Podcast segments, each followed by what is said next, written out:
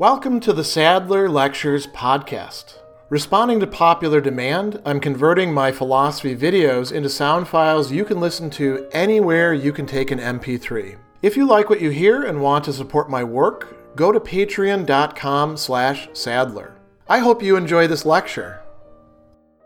In the very beginning of his work, The Categories, which is often assigned to students as the first work that they encounter of Aristotle's, there is a very important distinction that gets made as the first topic of discussion. And Aristotle goes through it fairly quickly, but we want to dwell on it a bit and, and, and use some additional examples to try to drive home what, what's actually under discussion here.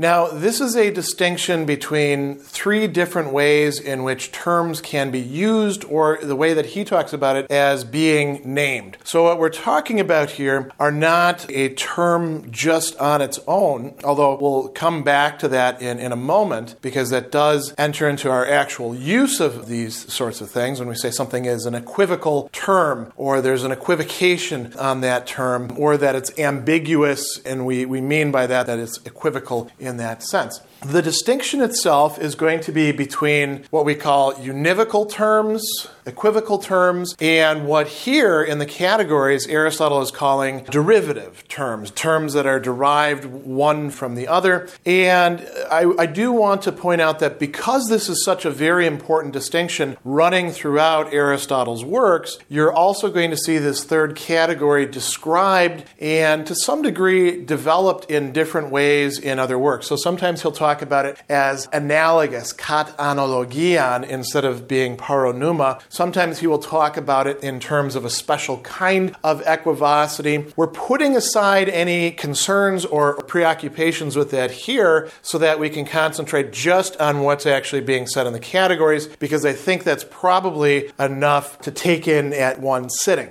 So you notice that we've got the Greek terms. I Latinized the letters, but this is the Greek vocabulary for it. Sunonuma, you know, we get the word synonymous from that, right? And that is what we translate as univocal, meaning that it has one way of talking about things, right? The univocal, by the way, is coming from the Latin unum and voce. Now, equivocal, homonuma, right? Equivocity, right? From the Latin. And this is the word that we get homonym from. And, and we'll come back to that notion in a moment. And then we have paronuma. Para is a Greek term which means sort of like beside or next to, or it means a number of other things as well, the way that many prepositions do. And we translate this as derivative because it shows a relation of one thing stemming from or deriving from another. Now you notice that they all these have this onuma in there. Well, that's the Greek term that is used for name, and it's also the term that in Greek grammar grammar, at least classical Greek grammar,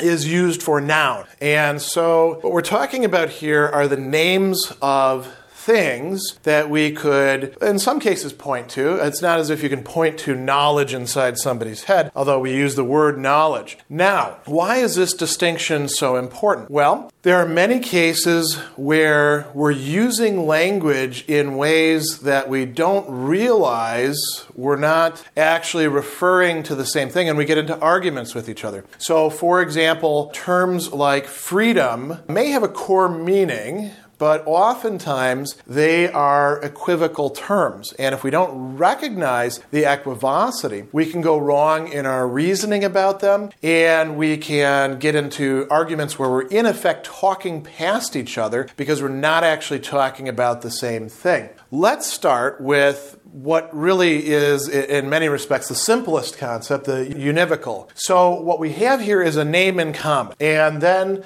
Aristotle will go on to say they also have the same, and what, what we translate here as statement of essence. The Greek is, you know, referring to a logos. Logos, we're translating here as statement, can also mean account, description. It's the word that we get reason from. All those ologies, you know, those are coming from logos. It also means speech. So, it's got a wide range, uh, it means argument too. It's got a wide range of meaning itself. You could say logos itself might be an equivocal term or a, a derivative term. but let's put that, that reflection aside for a moment. So is the same statement of essence, the same logos, tes, ousias then, is being or essence or what it is that makes the thing the thing. So if we think about, for example, these various pieces of chalk in my hand, they all have the same ousia, they all have the same essence or being. That's why I can change them one for the other. It doesn't matter which one I write on the chalkboard with, other than perhaps they're getting a little bit small to work with. Likewise, clothing, tie, shirt, whatever else a person happens to be wearing, those could all be understood as being the same sort of thing insofar as they are clothes. Obviously, a tie is not the same thing as a shirt, so it could be differentiated in another way. We'll come back to the examples that he's talking about in a moment because I want to stress this, this, this difference between univocal and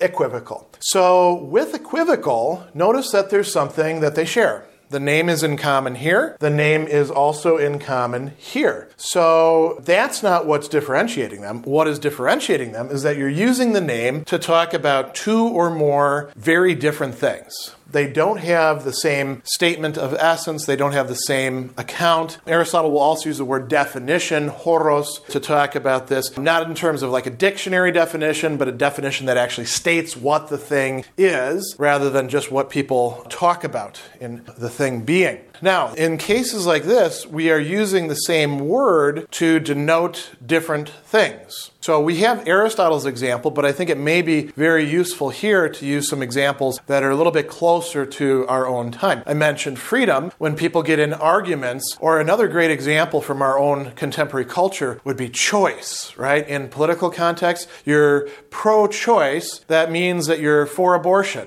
Or wait a second, couldn't it also mean that you're for charter schools? Well, now it depends on the context, doesn't it? And so we get into all these interesting battles back and forth. Well, you're pro choice over here, but you're not really pro choice because you're not for charter schools or other educational alternatives. Or you're pro school choice, but you're not really pro choice because you're not for a uh, woman's right to choose to have an abortion or not, right? These are very different understandings of what it means to be pro choice. That is, to have that term predicated of somebody's mindset or political commitments or a program that they are advocating. We could go on and on and on with lots of interesting examples like that, but let's use some examples that are a little bit less political and closer to objects themselves because being pro-choice uh, or you know talking about freedom that's that's a little bit of a abstraction. The word seal. This is one that I use very often in teaching this material. What does seal mean? Well, one thing that it means is like on a bag when you close it off, that's a seal. We have a tight seal, or the seal is letting air in. But it's also an animal, the animal that we see swimming around in the ocean and doing cute things, and maybe if it's tame, playing the horns or something along those lines. Then again, it can also mean uh, something like a ring or stamp that you use to seal something. And it can even refer to, you know, when we have a state or a country or an office, the, the thing, that embossed thing, that's the seal of the President of the United States. Now, those are four different terms, and two of them seem to be derivative, right? The seal of the President of the United States is connected with that stamping thing. And that stamping thing historically is also connected with like sealing an envelope. So that perhaps is derivative. But do any of them have anything in common whatsoever with the animal? No. They don't have any statement of essence of what it is that they are that is common, that is shared between them. So if you think that you're talking about one, but somebody else is actually talking about the other one, it's very easy to get mixed up. There are many words that are equivocal in that sense. I mentioned that even the term logos in Greek might be an equivocal term because it has so many different meanings. Perhaps they're connected with each other, though. Perhaps they're more derivative. But there are a number of things. You know, Aristotle at other points will point out, you know, the, the bone in our neck. He calls that a key, but there's also the key that we use to open up the door. This would be an example of equivocal terms. We run into things like this when we talk with people people who have a different dialect, and we find out that, that a term that we're used to using in one context means something different in another. You know, for example, the term fanny, right? Here in the United States, that refers to one's rear end, and so we talk about a fanny pack, for example. Uh, now in Britain, that means something quite different, and so you probably don't want to talk about your fanny pack over there unless you want to have people be quite confused and perhaps irritated with you. So that, that's a good example of equivocal terms. Now let's talk about derivative terms. So when we have derivative terms, one term has the, let's call it original meaning, although this might be relative. We could have terms that are derived from a term, and then another term is derived from that term. So perhaps we don't always trace things back to their origin. But these have the name in common, kind of, kind of the uh, name in common, but they have a different grammatical form. So this is a little bit easier to do in languages like classical Greek than it is in English. But it's also possible to do in English. So, for example, this is another case that, that Aristotle will use in, in other places. If we talk about health, right? Being healthy is a state of the physical body. We can also talk about mental health too. That would be a derived term as well. But let's talk about physical health. So we say that a person is in a state of health when every organ in their body is functioning the way that it should and they're not interfering with each other and processes are going on as they should. And I'm not saying that that is, you know, a perfect definition. Let's just work with that for the time being. Now, if we use the term healthy, we've changed the grammatical form from health, which is a noun, to an adjective, healthy, and we might predicate that of, say, food. This is healthy food. What do we mean in that case? We mean something like that this will conduce to the state of health, or it will bring you back to the state of health, or it will prevent you from leaving the state of health. It's not the state of health itself, and if you thought that it's, that's what it means, then you'd get a bit confused and you could go wrong in your reasoning about it. No, this is food that conduces to health,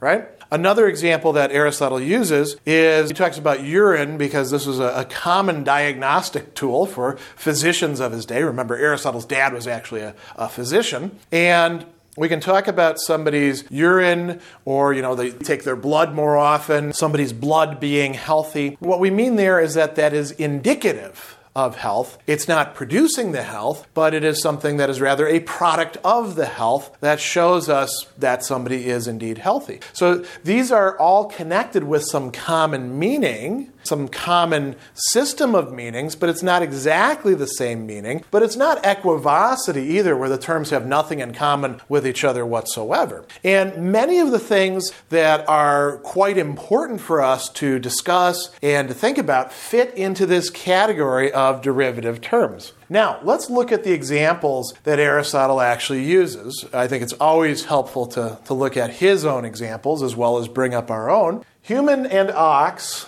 can both be described by the word animal.